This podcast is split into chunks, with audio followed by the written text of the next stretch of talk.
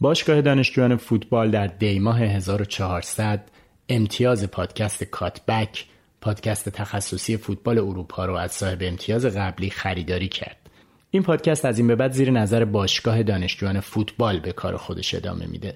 پادکست کاتبک از این تاریخ علاوه بر این که همچنان به تمام روش های قبلی یعنی کلیه اپلیکیشن های پادکست قابل شنیدنه روی وبسایت و شبکه های اجتماعی باشگاه دانشجویان فوتبال هم پوشش داده میشه. آدرس وبسایت ما همطور که می‌دونید www.studentofthegame.club آدرس کانال تلگرامی ما telegram.me slash studentsofthegame و اکانت توییتر ما SOTG underline club هست.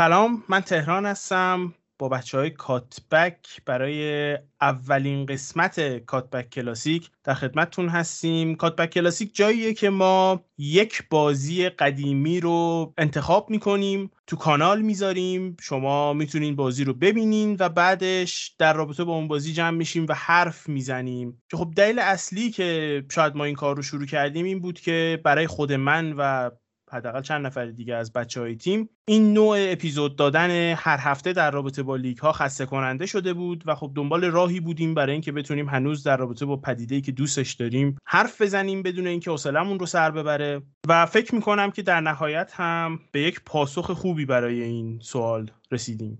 منم سلام می‌کنم به همه شما دوستای عزیز شنونده هامون و امیدوارم که این کاری که انجام داریم میدیم مورد توجهتون قرار بگیره. من خودم شخصا فوتبالایی که حالا قدیم دیدم رو خیلی موقع ها تو خاطرم میاد. خیلی موقع ها برام جذابیت داره که راجبش فکر بکنم. فکر کردیم که شاید بتونیم این لذتی که از فوتبال بودیم رو بخصوص برای کسایی که شاید اون دوران رو تجربه نکردن. شاید جام جهانی 98 خب 24 سال پیش بوده دیگه. 24 5 سال پیش خیلی از شنونده هایی که ما داریم یا نبودن یا خیلی کم سن بودن یا حتی اگرم اون موقع بازی ها رو دیدن شاید یادشون نیست شاید دیرتر انقدر فوتبالی شدن و با این پدیده انقدر اونس گرفتن. و خب فکر می‌کنم این کاری که داریم انجام میدیم اتفاقی بیفته که بتونیم این لذتی که از فوتبال بردیم در گذشته رو با شما هم در میون بذاریم و ضمن اینکه این اتفاقا میفته خودش خود به خود یه تاریخچه تاکتیکی هم میشه که 20 سال پیش 30 سال پیش چجوری داشتن فوتبال بازی می‌کردن الان چیا فرق کرده؟ حتی خیلی موقع خود من به شخص تو اپیزودها اشاره کردم که فوتبال یه جورایی انگار داره حالت دژاوو پیدا می‌کنه و یه سری سیستم قدیمی انگار دارن زنده میشن با یه خورده تغییرات و یه خورده آپگرید ببینیم چه شکلی بوده اون زمان و خب امیدوارم که لذت ببرید و ما تمام سعیمون رو می‌کنیم که به بهترین شکل ممکن راجع به اون بازی صحبت بکنیم و خب دیگه من کوتاه می‌کنم بحث رو بریم سراغ بازی.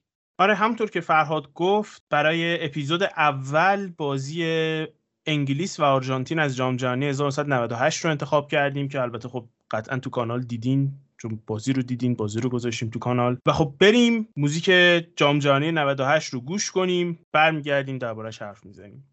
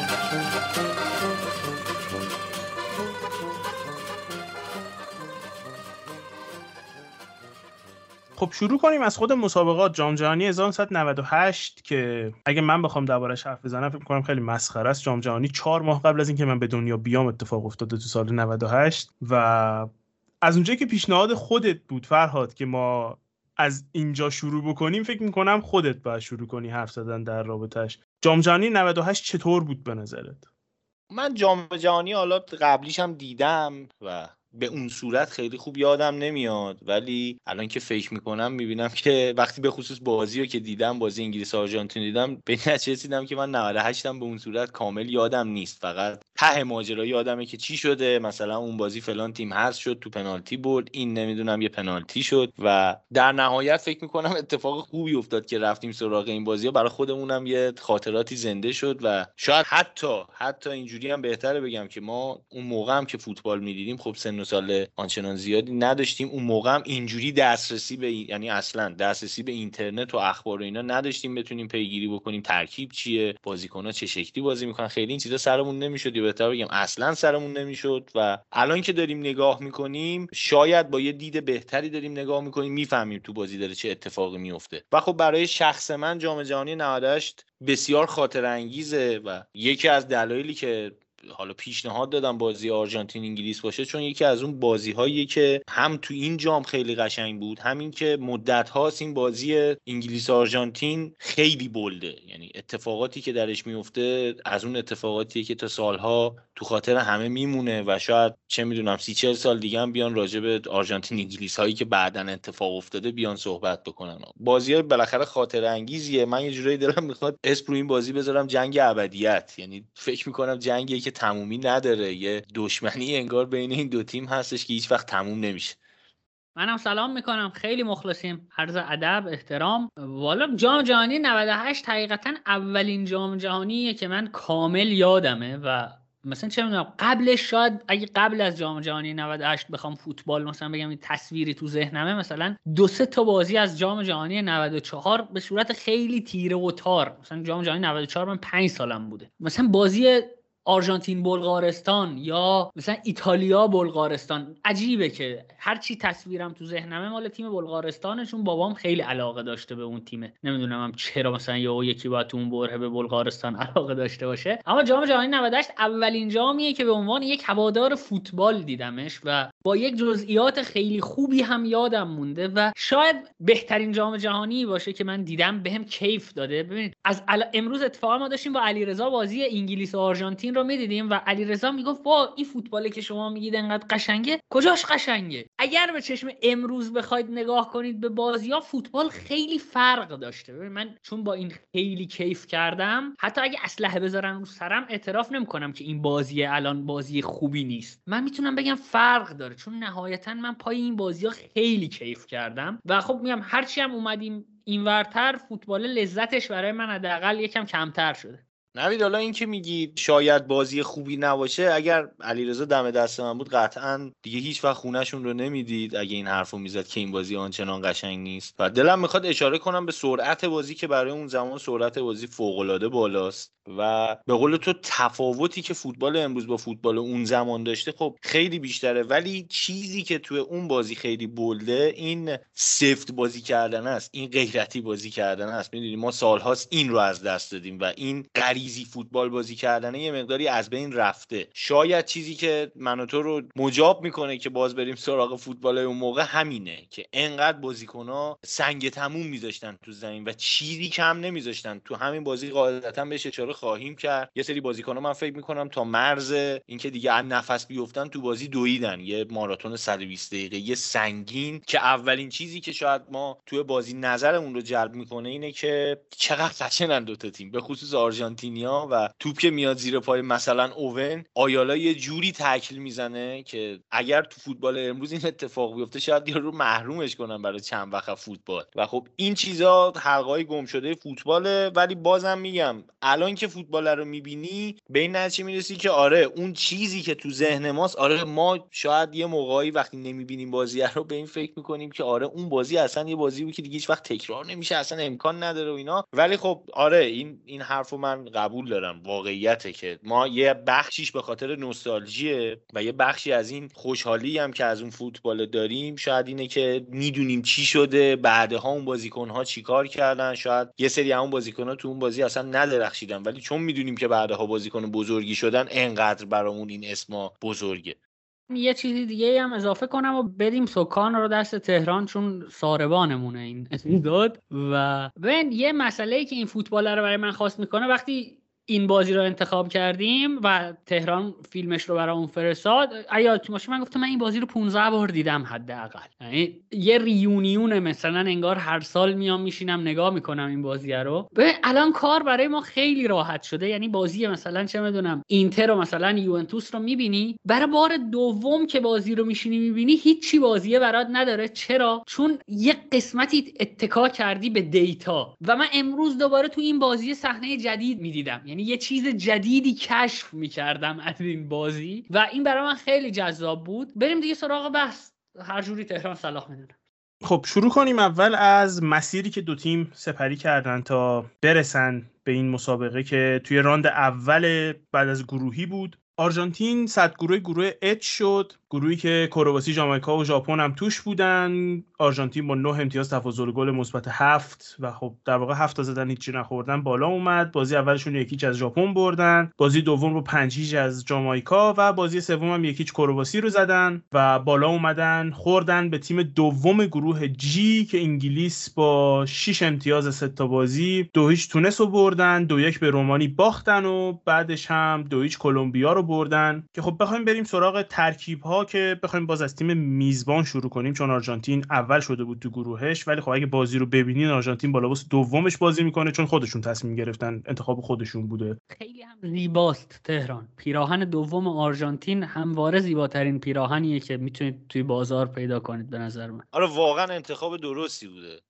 آرژانتین با سیستم 352 بازی می‌کنه یا 343 تو طول بازی به نظر من عوض می‌کنن خودشون رو حداقل چیزی که من دیدم. توی دروازه روا رو دارن خط دفاع ویواس چاموت و آیالا. تو خط هافک زانتی ورون آلمیدا و سیمونه و جلو هم باتیستوتا لوپز و اورتگا رو دارن. اون طرف هم انگلیس با سرمربیگری آقای گلن هادل با سیستم 3412 وارد زمین میشه. دیوید سیمن دروازه‌بانشونه گری نویل ادمز و سول کمپل مدافع های تیمن اندرتون بکام اینس و لوسو هافبکان سکولز پشت مهاجما بازی می‌کنه و شرر و اوون هم دوتا مهاجم تیمن. خیلی نکته تو همین ترکیب ها هست. یکی از چیزهایی که برای من خیلی جالبه سه دفاع بازی کردن دو تیمه. مثلا سه دفاع بازی کردن انگلیسه.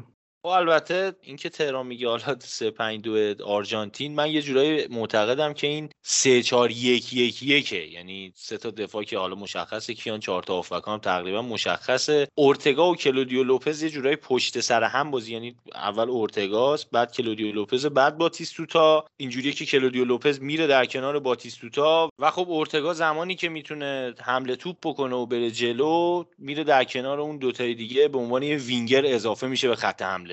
یه نکته من در مورد خط دفاعی آرژانتین که می‌تونیم سرش روزه هم بخونیم فراوان بگم که چون تهران از دور گروهی شروع کرد و گفت ما تو بازی که میگم ما چون من طرفدار آرژانتینم از من بپذیرید و بر من ببخشید. هر موقع گفتم ما منظورم آرژانتینه. ما ستا رو کجا می‌برید؟ حکایت. خودمون رو قاطی کنیم. یه مشکلی که به وجود اومد برای آرژانتین این بود که توی همون بازی که پنج هیچ جامائیکا رو بردن یکی از مهرهای خط دفاعیمون سنسینی رو از دست دادیم و توی بازی با انگلیس مجبور شدیم با یک فرد بسیار عزیزی به نام آقای ویواس بازی کنیم که اون زمان توی لوگانو سوئیس بازی می‌کرد. یعنی ما از سوئیس بازیکن داشتیم توی تیم ملی آرژانتین و چقدر این بازی در کنار آیالا آقای ویواس حفره بود. یعنی حالا وارد بحث دفاعی آرژانتین که بشیم میگم تا چه اندازه این آدم بد بود و رو اعصاب. خب برسیم به مربیای دو تیم بازم از آرژانتین شروع کنیم چون اونا تیم میزبانن. مربی تیم آرژانتین آقای دنیل پاسارلاس که فکر می‌کنم نوید خودت باید در رابطش توضیح بدی و در رابطه با سبک کوچینگش. تهران من اگه بخوام مثلا از پاسارلا شروع کنم باید یه چیزی رو در مورد خود آرژانتین مشخص کنم که تیم ملی آرژانتین مثل مثلا دولت در آمریکاست. که بین جمهوری ها و دموکرات ها به صورت متناوب میچرخه. یعنی یه دوره تناوب داره. حالا ترامپ رو در نظر نگیرید که دوره اولش تموم شد دیگه رئیس جمهور نشد. معمولا اینجوری بود که یه جمهوری خواه دموکرات جمهوری خواه دموکرات عوض می‌شدن و توی آرژانتین هم دو طیف بودن که تیم ملی بینشون دست به دست می‌شد و خب آقای پاسارلا جزو طیف اصولگرای مربیان آرژانتینی بود. کسی که به آزاد و رها گذاشتن ستاره ها اون چیزی که مثلا مارادونا در تیم ملی بوده. خیلی اعتقادی نداشت و جز آدم هایی بود که می‌گفت حتی اگه قرار ستاره تأثیر گذار باشه در تیم من باید تاثیرش رو مشخص کنم. فکر می‌کنم این حالا شاید بگیم افسانه است ولی این افسانه هم از دل یک واقعیتی در میاد که این آدم یه برهی می‌گفت که مثلا هر کی موش بلند باشه من دعوتش نمی‌کنم تیم ملی. توی همین جام جهانی 98 ردوندو رو نبرد. ردوندوی که یکی از بهترین بازیکنهای اون برهه تاریخ آرژانتینه. و حالا این روحیه رو میگم توی همین بازی هم در فوتبالی که آرژانتین ارائه میده میشه دید. بخوام یه نکته بگم اینه که آقا شما از لحظه ای که وارد زمین میشیم تا لحظه ای که خارج میشه دو تیم میرن پنالتی می‌زنن آرژانتین یه بار دوتا بازیکن تو box نمیاره سانتر کنه. تیم ده نفر است تیم مقابل ده نفر است خط دفاعش رو آورده روی محوطه جریمه. همچنان پاسارلا اعتقاد داره تیمش باید با run به محوطه جریمه موقعیت سازی کنه. یه صحنه تو شما تو این بازی دیدید که چهار نفر توی محوطه جریمه انگلیس باشن. از زمانی که انگلیس حتی ده نفره شد. و یه توپ بریزن. باتیستوتا رو می‌کشه بیرون کرسپو رو اضافه می‌کنه. یعنی موقعی که می‌خواد کرسپو رو اضافه کنه به تیم باز میگه من یه مهاجم اینجوری می‌خوام و یه مهاجم رانر می‌خوام که گایاردوه. یعنی همه چیز باید دیکته شده از سمت مربی باشه. و فکر می‌کنم یک کمی تو ذوق حداقل نسل جوان بزنه این روی کرده. و علیرضا به خاطر همین یکم ناراحت شده بود. گفت چرا اینا سانت نمی‌کنن؟ گفتم دستور نیست متاسفانه.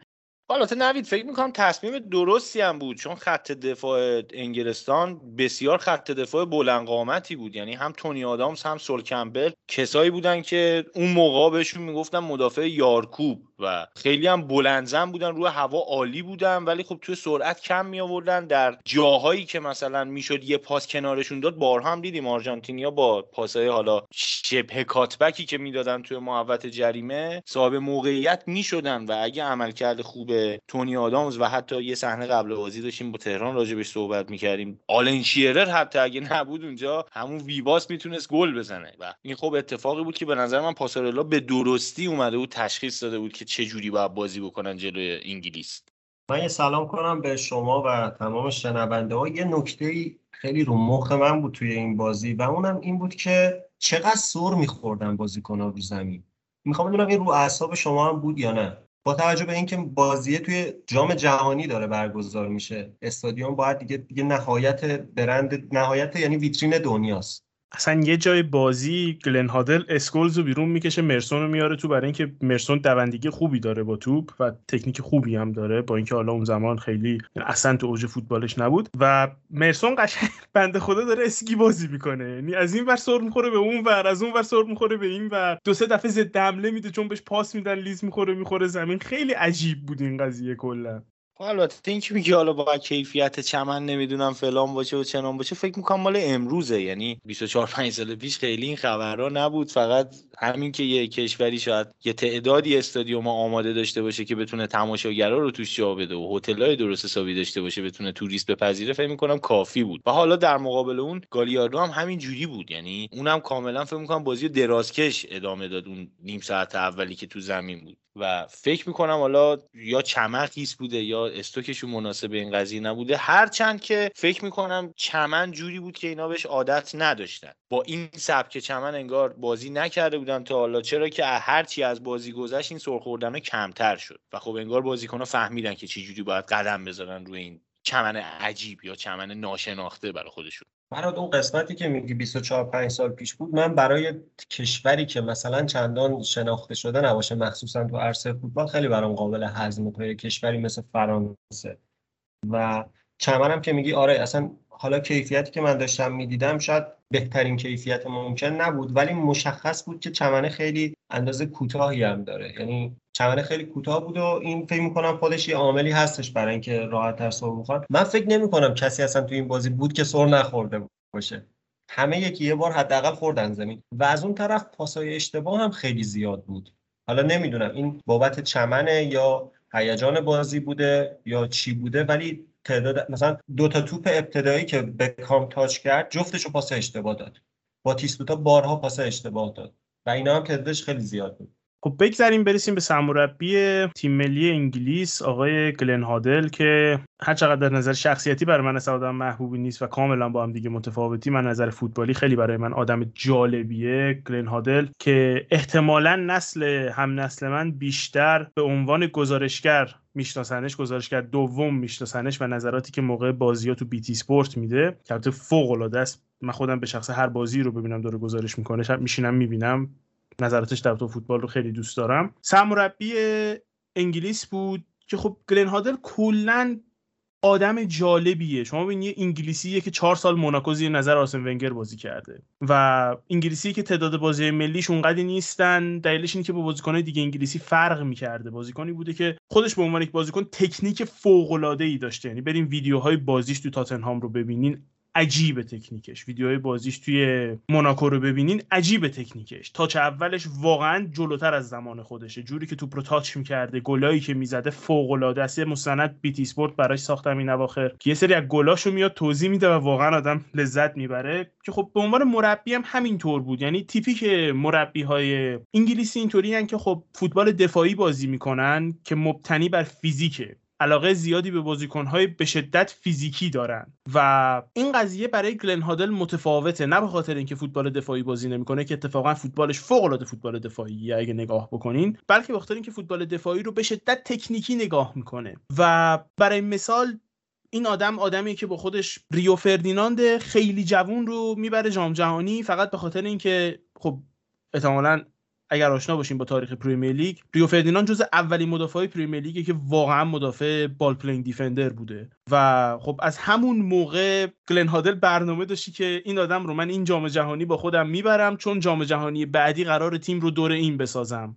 و خب توی تیم خودش اسکولزی رو فیکس می‌ذاره که اون موقع هنوز تو یونایتد فیکس نبوده یا بکامی رو فیکس می‌ذاره که اون موقع هم هنوز تو یونایتد کاملا فیکس نبوده. کاملا رویکرد متفاوتی داره نسبت به فوتبال انگلیس. در مقایسه با هم دورانهای خودش حتی کسایی که جلوتر از خودش اومدن. میگم مثلا یکی از انتقاداتی که ازش هست که به گرت ساوتگیت مدافع تیمش می‌کرده این بوده که گرت ساوتگیت شجاعت این که به عنوان یک مدافع با توپ بیرون بیاد و بازی با پا داشته باشه رو نداشته. با اینکه quality شو داشته. که خب این به من نشون میده که این آدم چقدر متفاوت بوده با مربی های زمان خودش توی انگلیس که خب الان هم اگر گوش بکنین به حرفایی که میگه دائما اینو میگه که فوتبال انگلیس اون هنوز هم معتقده که فوتبال انگلیس داره رویکرد اشتباهی داره نسبت به فوتبالیستایی که تولید می‌کنه توی رده های سنی پایینتر و اینکه باید تمرکز بیشتر روی تکنیک باشه تا اینکه تمرکز روی فیزیک بازیکن باشه. کلا آدمه آدم خیلی جالبیه به عنوان یک مغز فوتبالی به عنوان یک شخصیت به عنوان یک انسان. اصلا آدم جالبی نیست. به حال نظر شخصی منه ولی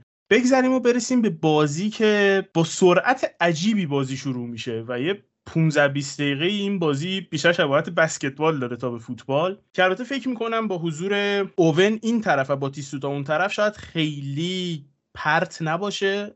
اینکه مثلا هر چه اتفاقی بیفته قابل حد زدن باشه. اگه کسی این دو نفر رو کامل بشناسه. به حال شروع کنیم از گل اولی که تو بازی زده میشه و توپی که میفرستن پشت دفاع انگلستان آقای دیوید سیمن توپی که داره بیرون میره رو میاد بیرون دنبالش و سیمونه توپ رو کاملا پرت می‌کنه اون طرف و حالا سر این قضیه بعد با آقای خورم خوشید دعوا بکنیم. پاهاشو محکم میکوبه به آقای سیمن خودشو میندازه زمین. هیچ جوری پنالتی نبود نبیدیم نوید جان من... اشاره کن که به کجای دیوید سیمن هم کوبید پاشو. من صحبتی ندارم. به نظر من اگر این توپ پنالتی نبوده ما توی تاریخ فوتبال پنالتی نداریم. همینقدر محکم میگم پنالتی بوده. ببین برای من اصلا اهمیتی نداره که بازیکن مدافع که اینجا دیوید سیمنه با کدوم عضوش مانع حرکت مهاجم میشه. یکی پاشو دراز می‌کنه یکی دستشو دراز می‌کنه. بالاخره یه عضوی از بدن دیوید سیمنه که مانع حرکت سیمونه میشه. سیمونه به اون توپ نمی‌رسه قطعا نمی‌رسه. ولی خب مانع حرکتش میشه. نوید جان اگر اون عضو آقای سیمن هم نبود اونجا بازم آقای سیمونه به توپ نمی‌رسید بابا به خدا سیمونه پاشو گیر داد به دیوید سیمن. یعنی خودش زد. بعد اصلا قبل 2006 ایتالیا استرالیا همین اتفاق افتاد. آقا اونم اشتباه بوده دلیل نمیشه که برادر من. اونم پنالتی بود. معلومه که اونم پنالتی بود. ولی نه جدی میگم من فکر می‌کنم این اتفاق یعنی سیمونه پاش رو گیر نمیندازه من فکر کنم پنالتی هوشمندانه گرفت ولی اینجوری نبود که پاش رو بندازه اونجا. و یک برخوردی من دیدم که به نظرم پنالتی می اومد اگر قرار باشه به یک پنالتی توی این بازی گیر بدیم به نظر من باید از این گذر کنیم و اون پنالتی که شرماوره اینجا که یک برخوردی وجود داشت بین سیمن و سیمونه یعنی شما حداقل یک عضو از بدن دو بازیکن رو می‌دونید که به هم برخورد کرده. یعنی پای آقای سیمونه به یک عضوی از آقای سیمن. توی اون case اوون آیالا که شما هیچ برخوردی نمی‌بینید یعنی فقط و فقط انگار یه sniper ی با مثلا دراگانوف اوون رو زده که اونجا افتاده. یعنی هیچ برخوردی وجود نداره. اگه قرار سر پنالتی حرف بزنیم من فکر کنم انرژیمون رو برای اون پنالتی صرف کنیم. من صحبتی که خواستم بگم راجع به این بازی اینه که بعد از دوباره دیدن این بازی داشتم به این فکر می‌کردم که اگه من یک بار دیگه نفر رو ببینم که با نفس قضیه VAR مشکل داشته باشه من خودم شخصا میرم میکشمش. یعنی این بازی ببین دو تا پنالتی که الکی گرفت. آیالا که اونجا یه بار دیگه جلوی انگلیس توپو با دست زد. حالا باشه به نظر شما ما هم بگیم یه دونه اب نداره. ولی یه بارم آیالا قشنگ اونجا توپو چیز کرد با ساعدش لطف کرد در رو سر فکر کنم شیرر زد. آره خب برخورد طبیعی توپ به دست بود. اونم اون که پرید شیرر هد بزنه آره اونم اینجوری بود. یعنی فکر کنم تنها تصمیم درست این بازی اون گل سول کمبر بود که داور رد کرد. یعنی به جز اون دیگه تصمیم درست نداشت کلا. اخراج بکام هم درست بود. من این رو هم بگم همینجا تاکید کنم. درسته دوباره اونم پس می‌زنیم. ولی میگم نکته جالب برای من واسه پنالتی اول این بود که اینا اول بازی بود مدافع انگلیس یه دفاع انگلیسی یه ذره اومده بود بالا. همین دو قدمی که بالا اومده بودن توپ رفت پشتشون و پنالتی دادن. یعنی اصلا پشت دفاع انگلیس کاملا باز بود اگه می اومدن بالا. آقا شما حتی اگه قیافه داورم تو اون بازی نگاه بکنی یعنی قبل از اینکه هر تصمیمی بگیره می‌تونی به این نتیجه که این هر تصمیمی قراره بگیره اشتباس. درود. یعنی فرهاد یه نکته بگم. آقا جدی من 5 6 تا صحنه دیدم که مثلا دو تا بازیکن دارن به قصد کشت همدیگه رو می‌زنن. داوره اصلا داره یه جای دیگر رو نگاه می‌کنه. یعنی مثلا توپ این ور زمین داور داره رو به اون ور زمین حرکت می‌کنه. حالا از شوخی بگذریم که یکم هم شوخی کردیم سر این داوری. واقعا داوری معقول نبود. یعنی تو توی بازی هم احساس می‌کردی که داور دقت نمی‌کنه و انگار هوادارها باید می‌گفتن که داور دقت کن واقعا دقت کن به بازی. یعنی هم جایگیریاش عجیب غریب بود و هم چشمش داشت جای اشتباهی رو می‌دید. خیلی از جاها. یه نکته هم در مورد حرف تهران که گفت دقیقه مثلا سه و چهار بازیه و خط دفاع انگلیس یه کم میاد جلو بزنن که توپو میندازن پشتش. من گفتم پاسارلا آدم اصولگراییه و نمی‌دونم آفت رکورد مجید یه تذکر به من داد که یه موقع برداشت نشه که مثلا پاسارلا آدم کوچیکیه یا نه. من بگم توی همون دوره این نگاه که آقا ما محوطه جریمه رو با ران اشغال کنیم نه با حضور یک نظریه کاملا پیشروه. یعنی اصلا اینجوری نیست که پاسارلا در ایده های تاکتیکیش آدم سنتی باشه. نه از نظر شخصیتی کمی گیر و گورهای یک آدم پرنسیپ دار خشک رو داشت. وگرنه از نظر تاکتیکی اتفاقا به نظر من آدم مدرنی هم بوده. نوید همین بحثی که می‌کنی راجع به اشغال محوطه جریمه با run فکر می‌کنم فصل پیش به وضوح دیدیم که کنته با اینتر همین کار کرد. یعنی به وضوح می‌دیدیم که لوکاکو و لوتارو هیچ کدوم تو محوطه نبودن بجز زمانی که ضربه ایستگاهی داره زده میشه در تمام مواقع از حتی تقریبا وسط زمین شروع می‌کردن می‌رفتن داخل و به هیچ عنوان اونجا حضور نداشتن و یهو حمله می‌کردن و دفاع حریف خیلی خوب میریختن توی بازی با آرژانتین هم دقیقا همینو می‌تونست می‌بینیم من فکر می‌کنم باتیستوتا هیچ وقت تو این بازی در هیچ لحظه ای که توی زمین بود قبل از اینکه توپ بیاد تو محوطه جریمه وارد محوطه نشد و همه رو خیلی نزدیک باشه به محوطه جریمه رو خط محوطه جریمه بود که اورتگا میومد با اون پاسای زیباش توپو هدر می‌داد باتیستوتا مجبور چند متر الکی بدوه. ولی این نکته ای که اشاره کردی واقعا خیلی جالبه که اون زمان 20 چند سال پیش اینجوری داشت فوتبال بازی می‌شد. یه مدت اینا گم شده بود. الان دوباره می‌بینیم که با یه سری بهبود کیفیت این اتفاق دوباره داره میفته. خیلی جذابه.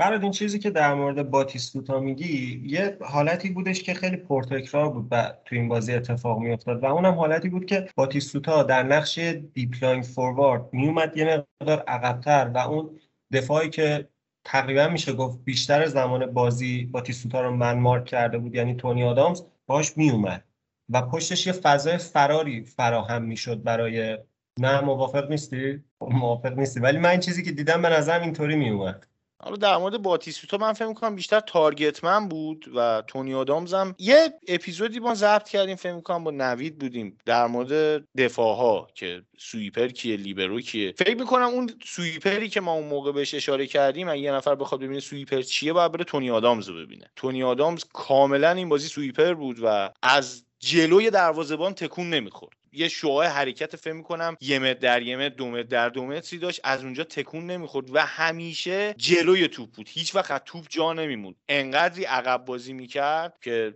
به هیچ عنوان نمی‌شد مثلا اینو یه کاری کنی که توپ از پشت سرش بندازی یه کاری بکنی. یکی دو بار شاید مثلا کلودیو لوپز از کنارش رد شده باشه. ولی به هیچ عنوان تو پشتش فرود نیامد همه توپا رو جارو کرد و لفظ اصلا sweeper همینه دیگه. یعنی جاروکش. قشنگ اون محوطه جریمه رو خالی کرد. اون ور نقطه مقابلش شاید آیالا بود که بیشتر لیبرو بود. یعنی وظایف sweeper ی خیلی خوب نمی‌تونست انجام بده. شاید فیزیکشو نداشت. مال این صحبت نبود به قولی. حالا نمی‌دونم نویدم احتمالا موافق باشه با من. ولی بازی سازی رو بهتر انجام می‌داد. یعنی تونی آدامز به هیچ عنوان اون بازی سازی نمی‌تونست انجام بده. مجبور بود توپو برسونه به خط هافبک. اینور آیالا خودش می‌تونست توپو به اصطلاح برسونه به جلوتر.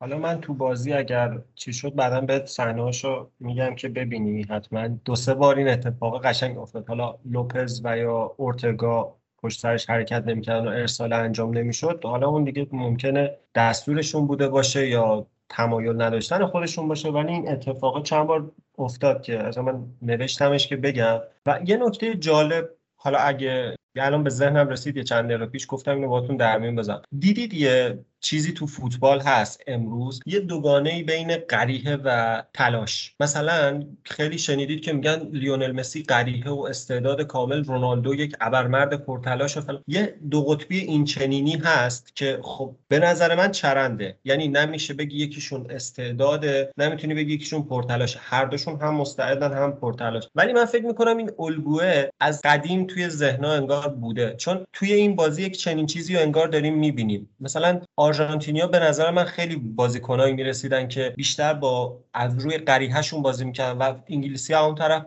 بازیکنایی بودن یا تیمی بودن که خیلی پایبند بودن به ساختارشون و اونچه که باید حالا مثلا مهره تهاجمی یه دونه اوون رو اگه فاکتور بگیریم بقیه ساختار انگلیس خیلی محکم و قرص بود و زیاد تکون نمی‌خورد. ولی ساختار آرژانتین خیلی راحت مخصوصا توی عقب دفاع خیلی راحت اهم پاشیده می‌شد یا فضاهای عجیب غریبی داشتن. ولی هر چقدر میای جلوتر توی خط حمله آرژانتین دقیق میشی می‌بینی چقدر حرکت ها زیباتر و بهتر و با اصولتر و همچین فرست کلستره حالا من دوست داشتم نظر شما راجع به این قضیه بدونم. ببین دفاع انگلیس که به طرز عجیب غریبی اصلا جمع جور بود. یعنی تونی آدامز رو می‌خواستم بگم که فرهاد ازش حرف زد فوق است تو این بازی.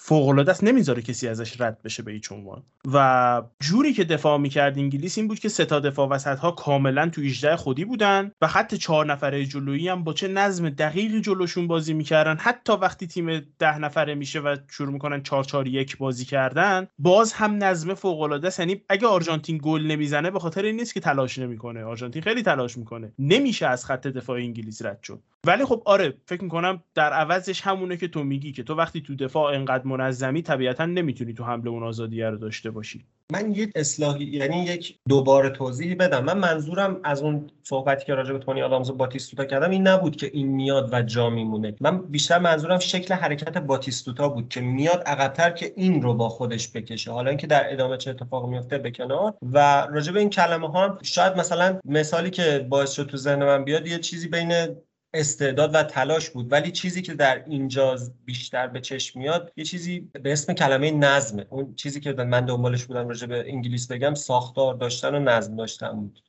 حالا به نظر من نظم آرژانتین حداقل تا قبل از اینکه انگلیس اخراجی بده در نظمیش بود به خصوص تو خط هافبکش. و خب مثلا wing back ها کاملا حمله می‌کردن به half space و از اون ور دو تا هافبکی که حالا اون وسط بودن آلمیدا و ورون بیشتر می‌رفتن روی flank بازی می‌کردن. این یه نظمی بود که فکر می‌کنم تلاش داشت ساختار منظم انگلیس رو به هم بریزه. و خیلی کار جالبی بود. یعنی من شخصا بعد از اینکه دوباره این بازی رو دیدم خیلی از پاسارلا خوشم اومد از کارهایی که کرده بود. و خب در مورد انگلیس هم این رو هم باید اضافه بکنیم که خب اکثر بازیکنهای انگلیس یعنی همشون دارن توی اروپا بازی می‌کنن فوتبال منظم رو دارن بازی می‌کنن و یه خود دیسیپلینشون بیشتره. ولی خب بازیکنهای آرژانتین خیلی هاشون اکثرشون توی حالا باشگاه های پایینتری دارن بازی می‌کنن و از اون فرهنگ آمریکای جنوبی دارن میان که یه مقداری همینجوری شلخته تره یه مقداری استعداد توش نقش بیشتری داره.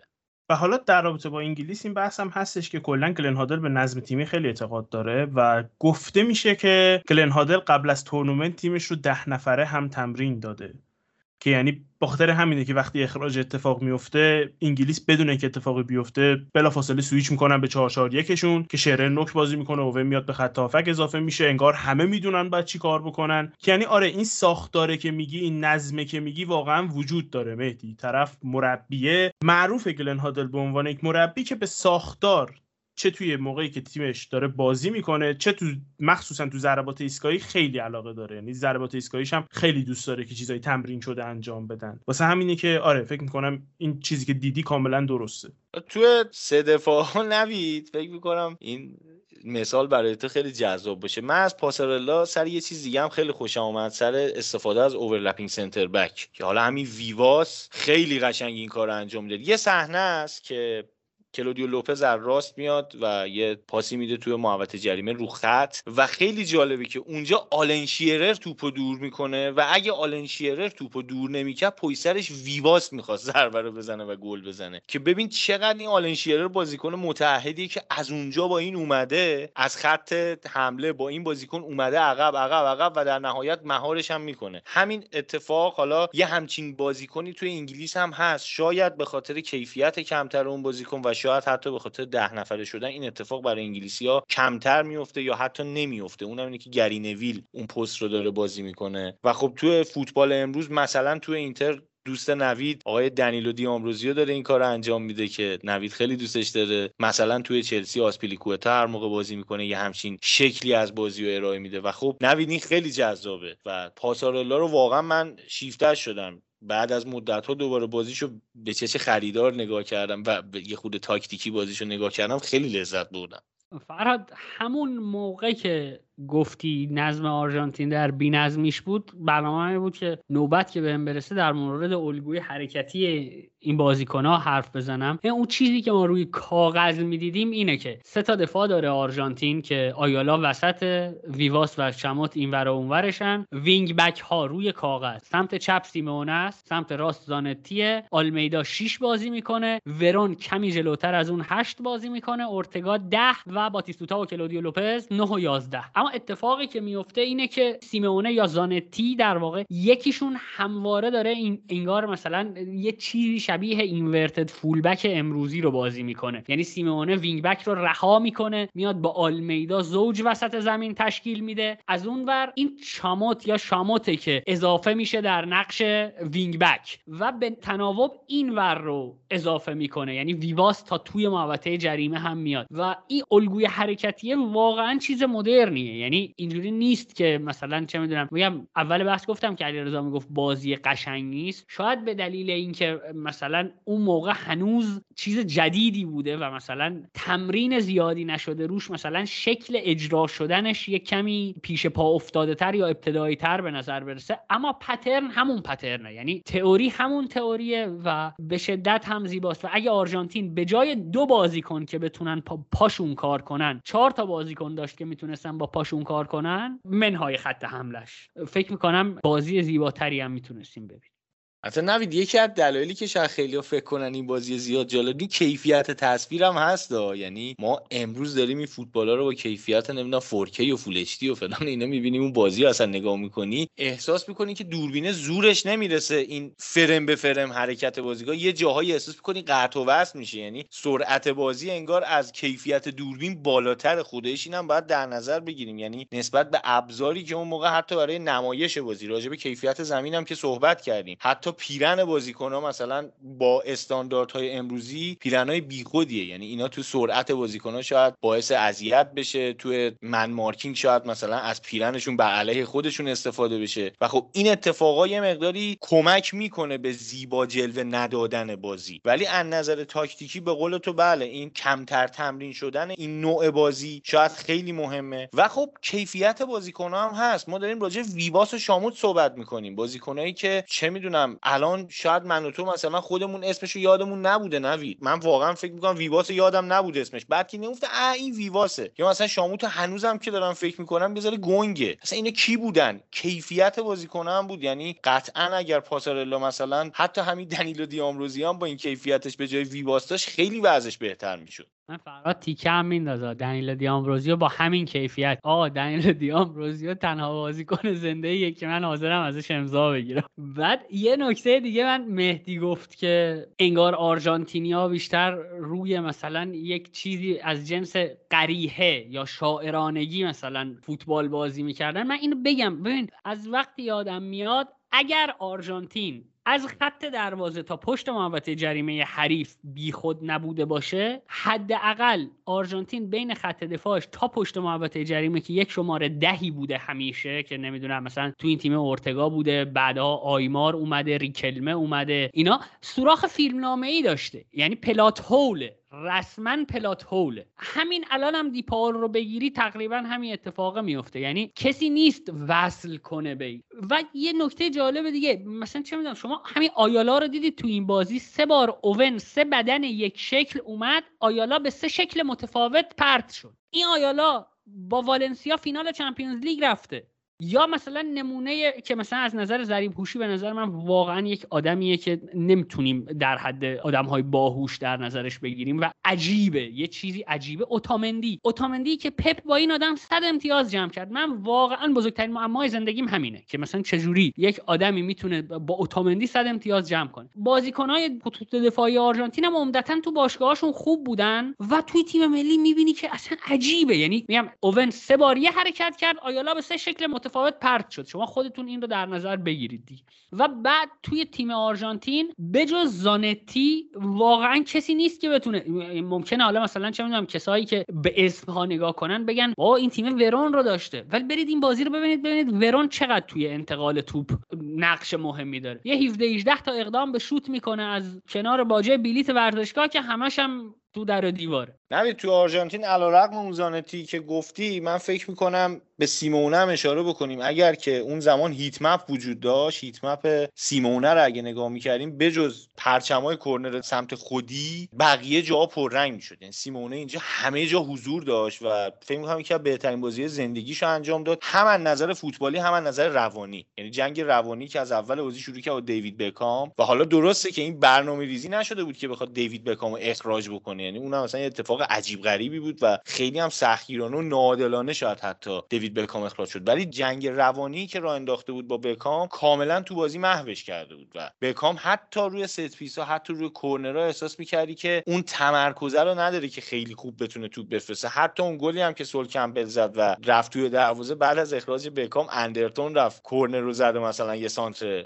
خوبی شد به اصطلاح. و خب این حرف درستیه در مورد تیم آرژانتین. و خب اصلا نمی‌دونم من خودم مثلا یه جوری هم که چه می‌دونم وقتی که میرم خونه پدر بزرگ مادر بزرگم توی شهرستان برمیگردم به اون اصل خودم اخلاقای اونا رو می‌گیرم. خب اینا آرژانتین هم انگار همین جوری هر چقدر بازیکن تو اروپا بازی کرده باشه دیسیپلینش رفته باشه بالا انگار برمیگرده پیش اونا یاد گذشتهش میفته برمیگرده به اصل خودش و همون شکل قدیمی رو بازی می‌کنه که مثلا یادت تو بوکا جونیورز مثلا تو آکادمی با هم بودیم این کارو می‌کردی همون کارو می‌کنن. و خب این در مورد تیمای آمریکای جنوبی یه واقعیته. این سبک مربیگری هم که در موردش تو صحبت کردی که مثلا چند وقت بار میفته دست یه تیف تو برزیل هم حتی بود. یعنی یه مدت دست مثلا این طرفدار کارلوس آلبرتو یه مدت میاد مثلا طرفدار چه می‌دونم فوتبال زیبا یه مدت طرفدار نتیجه گیری این همچین حالتی تو برزیل هم هست. انگار آمریکای جنوبی هنوز به اون ساخت حتی ببین اون موقع هم داشتیم می‌دیدیم دیگه الان هم حتی داریم می‌بینیم. یعنی هنوز به اون ساختاره نرسیده که آقا بالاخره ما باید شکل فوتبالمون رو اگه می‌خوایم به موفقیت برسیم باید با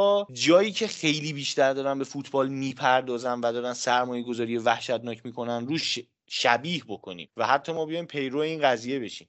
حالا فراد من فکر می‌کنم این قضیه تا حد خیلی زیادی ناگزیره. یعنی اینکه تو فکر کن هر چقدر هم بازیکن تراز اولی که داری میگی این حرفی که از برگشتن و اون شکلی دوباره شدن زدی به ذهنم رسید که تو ممکنه یکی از بازیکن‌ها توی یه تیمی داره positional play بازی می‌کنه. یه جای دیگه یکی از بازیکن‌ها داره چهار فاز انتقالی می‌دونی. اینا وقتی برگردن توی فرصت کوتاهی که احتمالا تورنمنت برات فراهم کرده نمیشه اینا رو یهو مثلا به یه قالب در آورد مگر قالبی که با فلسفه اون کشور عجینه تنیده شده یه سری چیزا. فوتبال زیبا برای برزیل فوتبال اینجوری پرشور و پرحرارت برای آرژانتین و یه چنین چیزایی. و من حالا نمی‌دونم اگه راجع به این صحبتی داری و اینا منم مجری نیستم. ولی به نظرم به باتیستوتا نپرداختیم.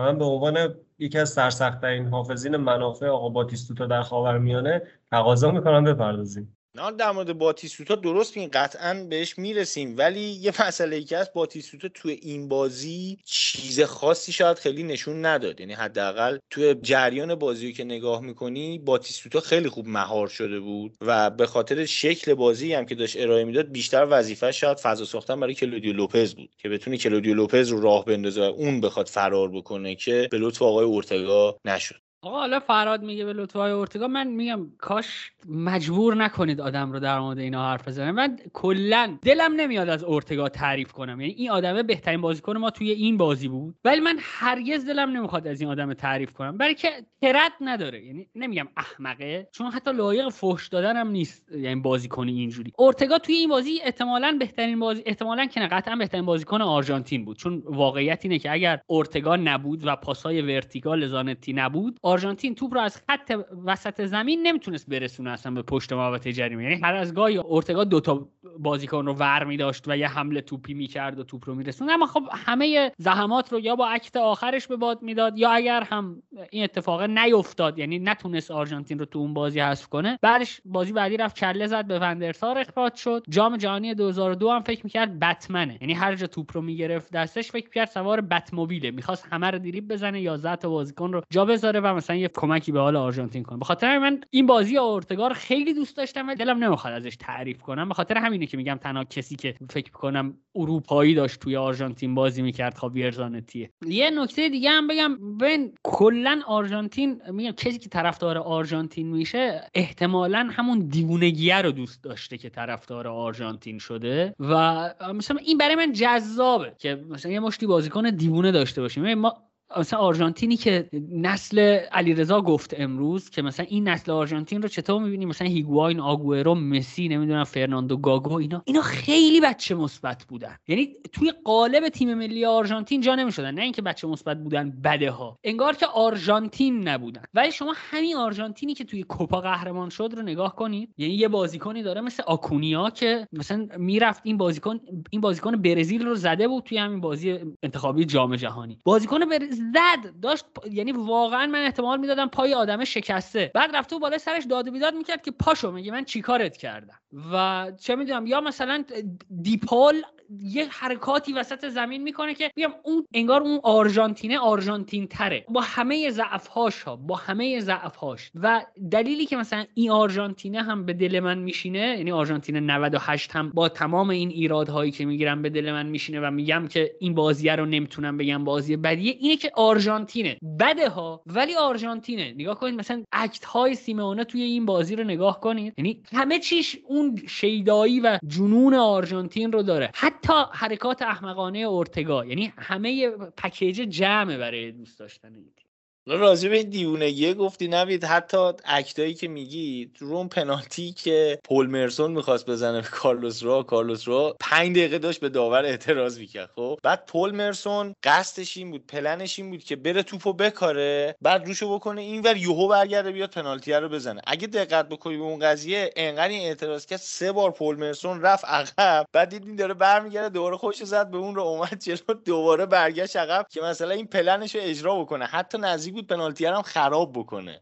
خب این خیلی جالب بود اکت روانی که راجبش صحبت کردی. من فقط دو تا نکته کوچولو دیگه بگم. سه تا در حقیقت. یکی اینکه وقتی آقای خاویازانتی تو زمینه بازوبند کاپیتانی لیاقت هیچ کس دیگه نیست. حتی اگه خاویازانتی 12 سالش بشه. این یک. دومی که باز خاویازانتی الان من نگاه می‌کنم الان 50 سال همین شکلیه. یعنی من فکر می‌کنم عکس نوزادیش هم بریم ببینیم همین شکلی. خیلی برام عجیب بود. الان مدیر شده تو اینتر همین جوریه اون موقع فکر می‌کنم 21 دو سالش بوده بازم همین شکلیه و اینکه من خیلی داشتم فکر می‌کردم که این حال شوخی بجز آقای قاضی محمد قاضی من داشتم فکر می‌کردم کی دیگه ریشه پروفسوری داشته تو فوتبال که سر این بازی دوباره یادم افتاد آقای کارلوس رو مو چتری مو قارچی با ریشه پروفسوری اینم خیلی برام جالب بود.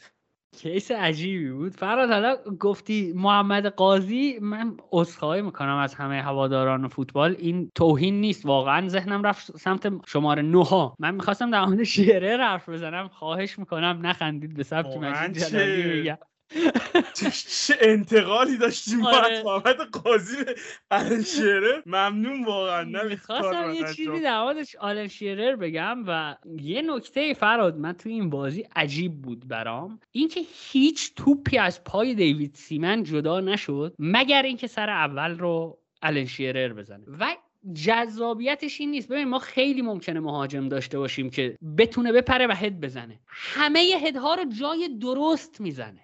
حتی تا قبل از اخراج بکامو. اوکی آره آره. مسئله این مسئله دارم یه کوالیتی عجیب این آدمه حرف می‌زنه. با هر مدافع آرژانتین درگیر میشه که هدر رو می‌زنه. آلمیدا میاد عقبتر دو به یکش می‌کنن روی توپای هوایی باز هده رو می‌زنه. و هرچی هد می‌زنه منجر به یه ران میشه. یعنی این عجیبه. یعنی من واقعا نمونهش رو ندیدم. یعنی توی فوتبال جدید من هیچ مهاجمی رو ندیدم که اینقدر تاثیر گذاشته باشه روی یه توپای هوایی. و حقیقتا اگر بخوای مثلا این بازی رو ببینی بعد بازی بهت بگن که به نظرت بهترین بازیکن زمین کی بود؟ اگر هر کسی بجز آلن شیرر به ذهنت بیاد به نظر من تو این فوتبال فوتبال رو ندیدی. یعنی این بازی این بازی رو ندیدی. اگر اگر همه چشمت آلن شیرر نباشه. یعنی فقط میشه دوبار این بازی رو دید روی درگیری های آلن شیرر دقت کرد. نکتهش هم اینه که آلن شیرر قدش 183 مثلا با یه مهاجم یک و نودی طرف نیستیم که من حداقل این حس رو داشتم که کل خط دفاع و هافبک و حتی دروازه‌بان آرژانتین رو بولی کرده بود. دیگه ازش میترسیدن آخر بازی وقتی توپ بالا میومد که حالا بریم در رابطه با اون یکی مهاجم انگلیس حرف بزنیم. بعدا می‌خوام در با کل مهاجمای بازی هم حرف بزنیم که این همه حرف زدیم هنوز به دقیقه 20 بازی هم نرسیدیم. دقیقه 16 ایم الان. حتی همه اتفاقای بازی تو همین 15 دقیقه اول میفته اما به حال گل دوم انگلیس و گل مایکل اوون که نوید اشاره کرد در رابطه با آیالا و اینکه سه دفعه مایکل اوون شونش رو دراپ می‌کنه به قول انگلیسی ها و ازش رد میشه و به سه جهت مختلف آیالا هر سه دفعه پرت میشه. بازم بعد اشاره کنیم. فوق العاده است که می‌خوره. یعنی اون شونه ای که اوون میندازه و توپی که پرت می‌کنه و بدون تعادل بدون بالانس گل می‌کنه واقعا فوق العاده است. گل همه چیش فوق العاده است و چی بگم دیگه در رابطش در مورد مایکل اوون تهران دوست دارم اینجا به این اشاره بکنیم که این بازیکن هنوز اینجا 19 سالش نشده یعنی 18 سال و چند ماهشه و خیلی عجیبه که تو اون سن همچین کیفیتی از خود به نمایش بذاری و ای کاش ای کاش ای کاش گلن هادل به جای اینکه مایکل اوون رو جلو نگه داره و شیره رو بیاره عقب بعد از اخراج ای کاش مایکل اوون رو می آورد عقب و الان شیرر رو اون جلو نگه می داشت که الان شیرر با ضربه سر اول بتونه توپو یه جایی بندازه که مایکل اوون فرار بکنه و شاید همونجوری می‌تونست چهار تا گل بزنه بخصوص اینکه می‌دونستیم بعد از اخراج یعنی حداقل اون موقع می‌شد این رو متصور شد که بعد از اخراج دیوید بکام آرژانتین بالاتر میاد و وقتی که بالاتر بیاد دفاعش به شدت آسیب پذیرن. ای کاش این اتفاق میافتاد و اون موقع تازه میفهمیدیم که الان شیرر تو اون تیم ده نفره می‌خواد چه کار بکنه ولی خب به قول تو گلن هادل بسیار مربی دفاعیه و دفاع تو این بازی براش بیشتر مهم بود. هرچند واقعا آرژانتین هم خیلی موقعیت داشت گل بزنه. حالا بعد از اخراج چند تا توپ با اختلاف کم کنار دروازه رفت بیرون. ولی واقعا انگلیس می‌تونست اگر یه مقداری آرایش بازیش رو از این حالت به شدت محافظه کارانه در بیاره و سعی کنه که اصلا گل نخوره به جای این اگه سعی می‌کرد گل بزنه شاید می‌تونست حتی تو 90 دقیقه بازی رو تموم بکنه.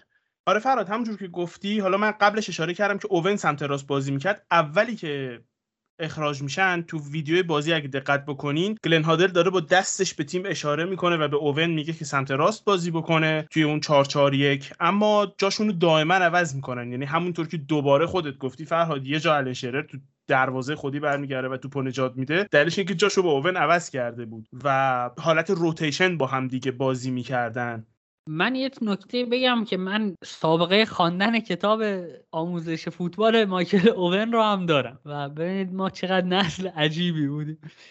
گلی که تهران ازش صحبت می‌کنه یه جمله مایکلوون توی کتابش داشت می‌گفت که برعکس همه مهاجم ها که ترجیح میدن توی حالت تک به تک توپ رو روی زمین و به زاویه بزنن من فکر می‌کنم بهترین کار برای اینکه زمانی که تک به تک میشه اینه که توپ رو از روی زمین بلند کنی و به دورترین تیر ممکن بزنی. یعنی توپ رو بلند کنه و به تیر دو بزنه که توی تک به تک دقیقا همین کارو می‌کرد. و یه خاطره هم نقل می‌کنه میگه توی همون بازی بابام توی جایگاه بود و زمان پنالتی ها رفت بهش اشاره کردم که بابا می‌خوام چیپ بزنم. یعنی می‌خوام توپ رو نرم از بالای سر دروازه‌بان رد کنم و بابام با دست اشاره کرد که نه نه نه و ترس رو توی چهرش می‌دیدم و رفت پشت پنالتی. عجب پنالتی هم زد. یعنی همشون هم یعنی هم شیرر پنالتی خوبی زد هم اوون پنالتی خوبی زد. پنالتی خوبی دیدیم توی این بازی. نوید میونه کلامت من یه چیزی اشاره بکنم. این که سه تا پنالتی این بازی زیرتاقی داشت. خب یه دونه حالات مال اوون بود یه دونه مال شیرر بود یه دونه مال ورون. و خیلی جالب بعدها به این بازیکن ها که حالا هم قبلش هم بعدش نگاه می‌کنی خیلی جیگر می‌خواد اینجوری پنالتی زدن ها. یعنی به خصوص پنالتی که اوون زد خورد تو تیر رفت تو گل. یه مقداری این برتر بود تو برمیگشت بیرون و جفت پنالتی هایی که الان شیرر زد اصلا کلاس پنالتی رو نگاه می‌کنی کیف می‌کنی که این بازیکن چقدر کنترل داره روپاش و دقیقا توپو فرستاده اونجایی که می‌خواد.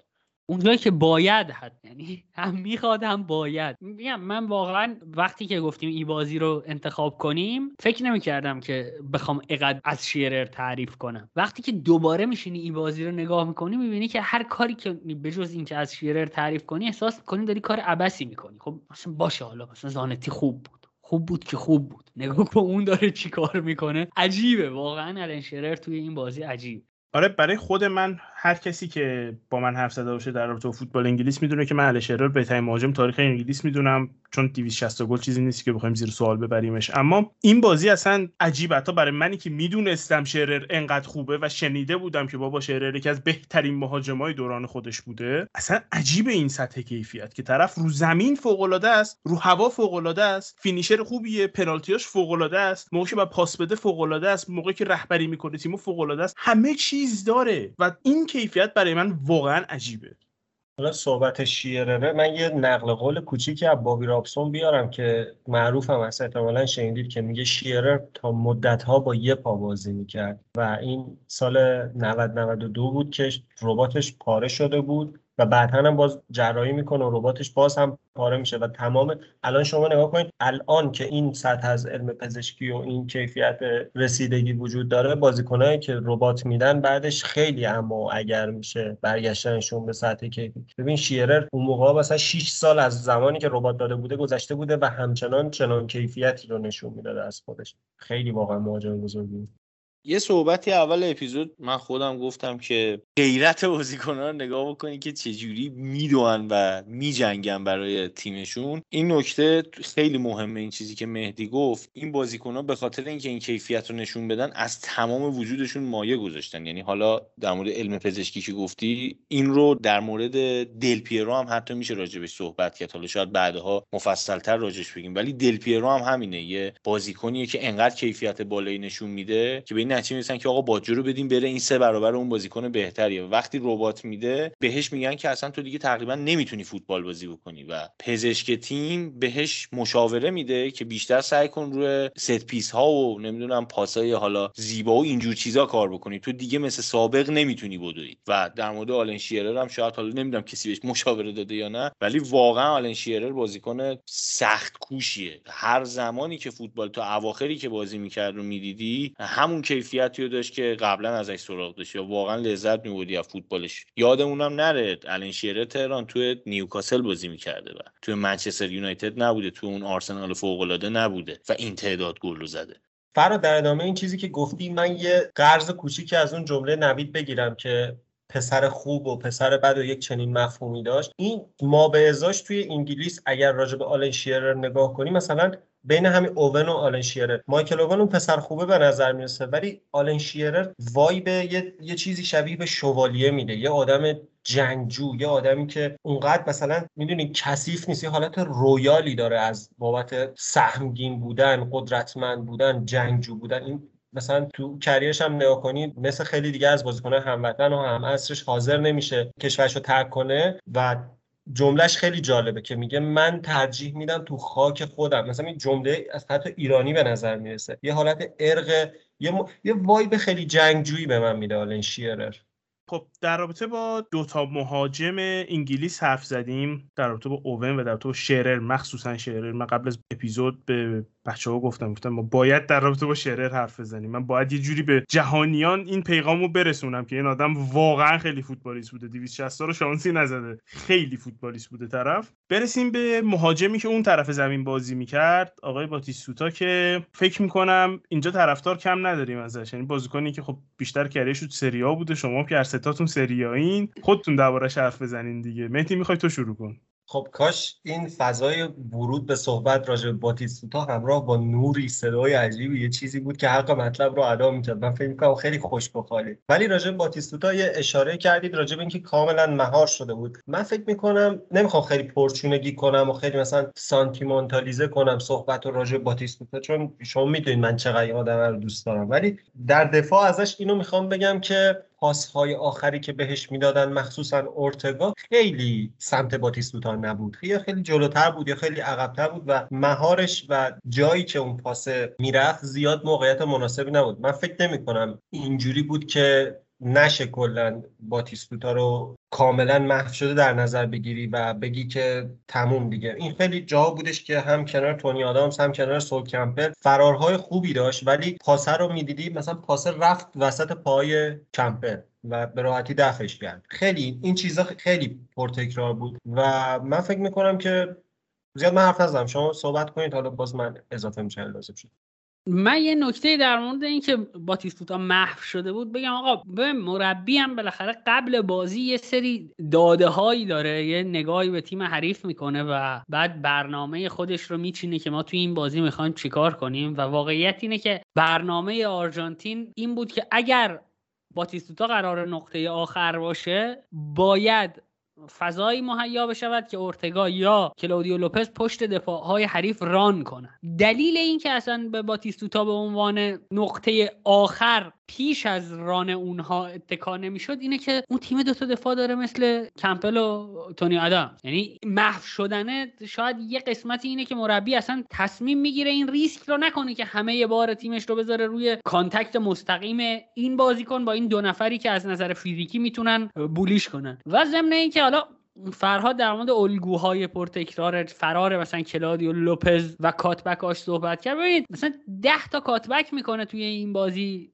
کلودیو لوپز محض رضای خدا یکیش به سرانجام نمی‌رسه. توی سه چهار تا صحنه شما می‌بینید که باتیستوتا می‌خواد بیاد به توپ برسه و آدامز با بدنش می‌گیره. یعنی باتیستوتا رو مهار می‌کنه. بالاخره من طرفدار فوتبال آرژانتینم باتیستوتا رو هم مثل چشمانم دوست دارم. ولی فکر کنم توی این بازی دوتا هم دوتا مدافعه و همین که تصمیم عاقلانه پاسارلا باتیستوتا رو از محوری بودن خارج کرده و نتونسته باتیستوتایی باشه که مثلا جلو جامایکا هتریک می‌کنه. انگلیس جامایکا نیست. انگلیس چه می‌دونم ژاپن نیست. انگلیس کرواسی نیست که به هر ستاش باتیستوتا گل زده. فکر می‌کنم اگه اشتباه نکنم. و خیلی برای من مهم نیست که به چه دلیل باتیستوتا حذف شده. باتیستوتا توی این بازی حذف شده. توی یه سری صحنه ها هم میگم من حداقل می‌دونم که تونی آدامز با فیزیکش باتیستوتا رو محو می‌کنه از رسیدن به صحنه توپ. دقیقا نوید اشاره درستی داشتی و من فکر می‌کنم حالا همونطوری که تو گفتی و بازم تکرار شد دنیل پاسارلا تصمیماتش بسیار درست بود حداقل برای الگوهای حمله. ببین دوتا مدافعی که اون وسط قرار بود نذارن آرژانتینیا به گل برسن برای انگلیس خیلی سبک فوتبالشون جوری بود که مهار کردن باتیستوتا براشون خیلی ساده تر بود تا یکی مثل کلودیو لوپز. کلودیو لوپز یه بازیکن سرعتی یه بازیکن تکنیکی یه بازیکن دریبل حتی آریل اورتگا پشت سرشون یه بازیکن خیلی تکنیکی که اگر اراده می‌کرد واقعا می‌تونست پنج نفر رو توی چشم هم زدن برداره. یه صحنه فکر می‌کنم یه لایه خیلی باحالی انداخت به یک بازیکن. انگلیسی یادم نیست کی بود دقیقا. یه لایه خیلی باحالی انداخت و یه پاس داد. پاسش فکر می‌کنم خیلی تو پای باتیستوتا بود و نتونست کنترلش بکنه. و خب اگر این الگوها می‌گرفت همون بازی شاید باتیستوتا حداقل یه پاس گلی گلی چیزی توی جریان بازی به ثبت میرسون. ولی خب به خاطر سبک مدافعین انگلیس باید باتیستوتا رو تومه بکنی که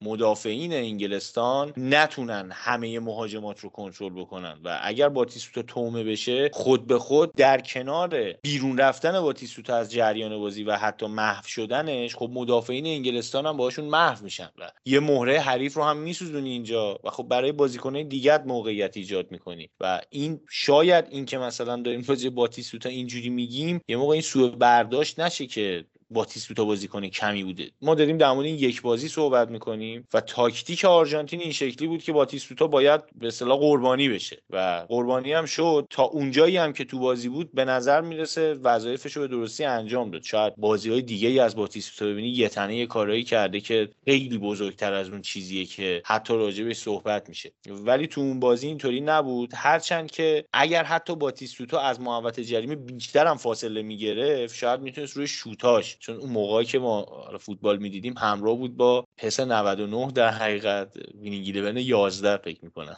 آره همراه بود با اون و باتیستوتا از بازیکن فراد Winning 11 3 3 معذرت می‌خوام. Winning 11 چرا گفتم؟ Winning 3 بود و باتیستوتا یکی از بازیکنای شوت 9 اون بازی بود و واقعا هم شوتای خیلی محکمی می‌زد. تو این بازی هم فکر می‌کنم یه دونه اورتگا یک توپی رو از روی ضربه ایستگاهی کاشت واسش که متاسفانه نگرفت به پاش و یعنی اونم می‌تونست مثلا ضربه خیلی خفنی بشه. در کل میگم مهدی تو این بازی من شخصا دارم راجع به این بازی صحبت می‌کنم که مهار شده بود. حالا نمی‌دونم چرا. محافظ چیز دیگه حافظ منافع باتیستوتاست دیگه. آره فراد بخواستم اون موقعی که گفتی سوء برداشت نشه بگم نه نه ترس سوء برداشت نمیشه. هر کسی اینو بشنوه می‌دونه که یه چیزی بگی من خودم هستم می‌دونم ولی راجع به پاسارلا که چی می‌کنی مثلا دفاع می‌کنید من منکر این نیستم که مربی بوده که اون زمان داشته تصمیم خیلی درستی می‌گرفته. ولی چقدر با این قضیه که باتیستوتا که یکی از بزرگترین مهاجمان اون موقع دنیا بوده رو می‌کشه بیرون و جاش کرسپو رو میاره موافقید و چرا مثلا باتیستوتا رو نگه نمیداره که بیاد مثلا کرسپو رو با دیگو لوپز عوض کنه. یه کار دیگه ای بکنه که این این مهره رو نگهش داره. شما بودید نگه می داشتید یا شما هم همین تصمیم می گرفتید؟ من سریع فقط یه چیزی بگم که سرم قضیه که فرهاد گفت. تونی ادمز هم مدافع کمی نبوده. یعنی در رابطه با این حرف نمی‌زنم. مثلا مدافع چمپیونشیپی هم نبوده. طرف سالها تو آرسنال کاپیتانشون بوده و فیکسشون بوده و یه بازیکن فوق العاده مهمی بوده. این وسط گم نشد نمی‌خوایم باتیستوتا رو بکوبیم. اصلا طرفی که بزرگترین بازیکنایی که من ندیدم احتمالا. من فقط یه نکته ای بگم در مورد حرفی که مهدی زد که چرا باتیستوتا رو تعویض کرد و اینا. یه پیش توضیح بدم. اگر بازی رو با این گزارش از بی بی سی که ما گذاشتیم توی کانال دیده باشید اول بازی که شروع میشه مارتین تایلر در مورد بازیکنهای آرژانتین صحبت می‌کنه و به اورتگا که می‌رسه میگه کسیه که شماره ده افسانه‌ای مارادونا رو داره. در مورد باتیستوتا میگه این ماریو کمپس الان آرژانتینه. و خب ماریو کمپس کسیه که آرژانتین باش قهرمان جهان شده. چیزی که باتیستوتا نشد. یعنی باتیستوتا رو تشبیه می‌کنن به قهرمان جهانشون. کسی که مهاجم احتمالا بهترین تیم آرژانتین 1978 شون بوده. و همین باتیستوتا هم بوده ماریو کمپس.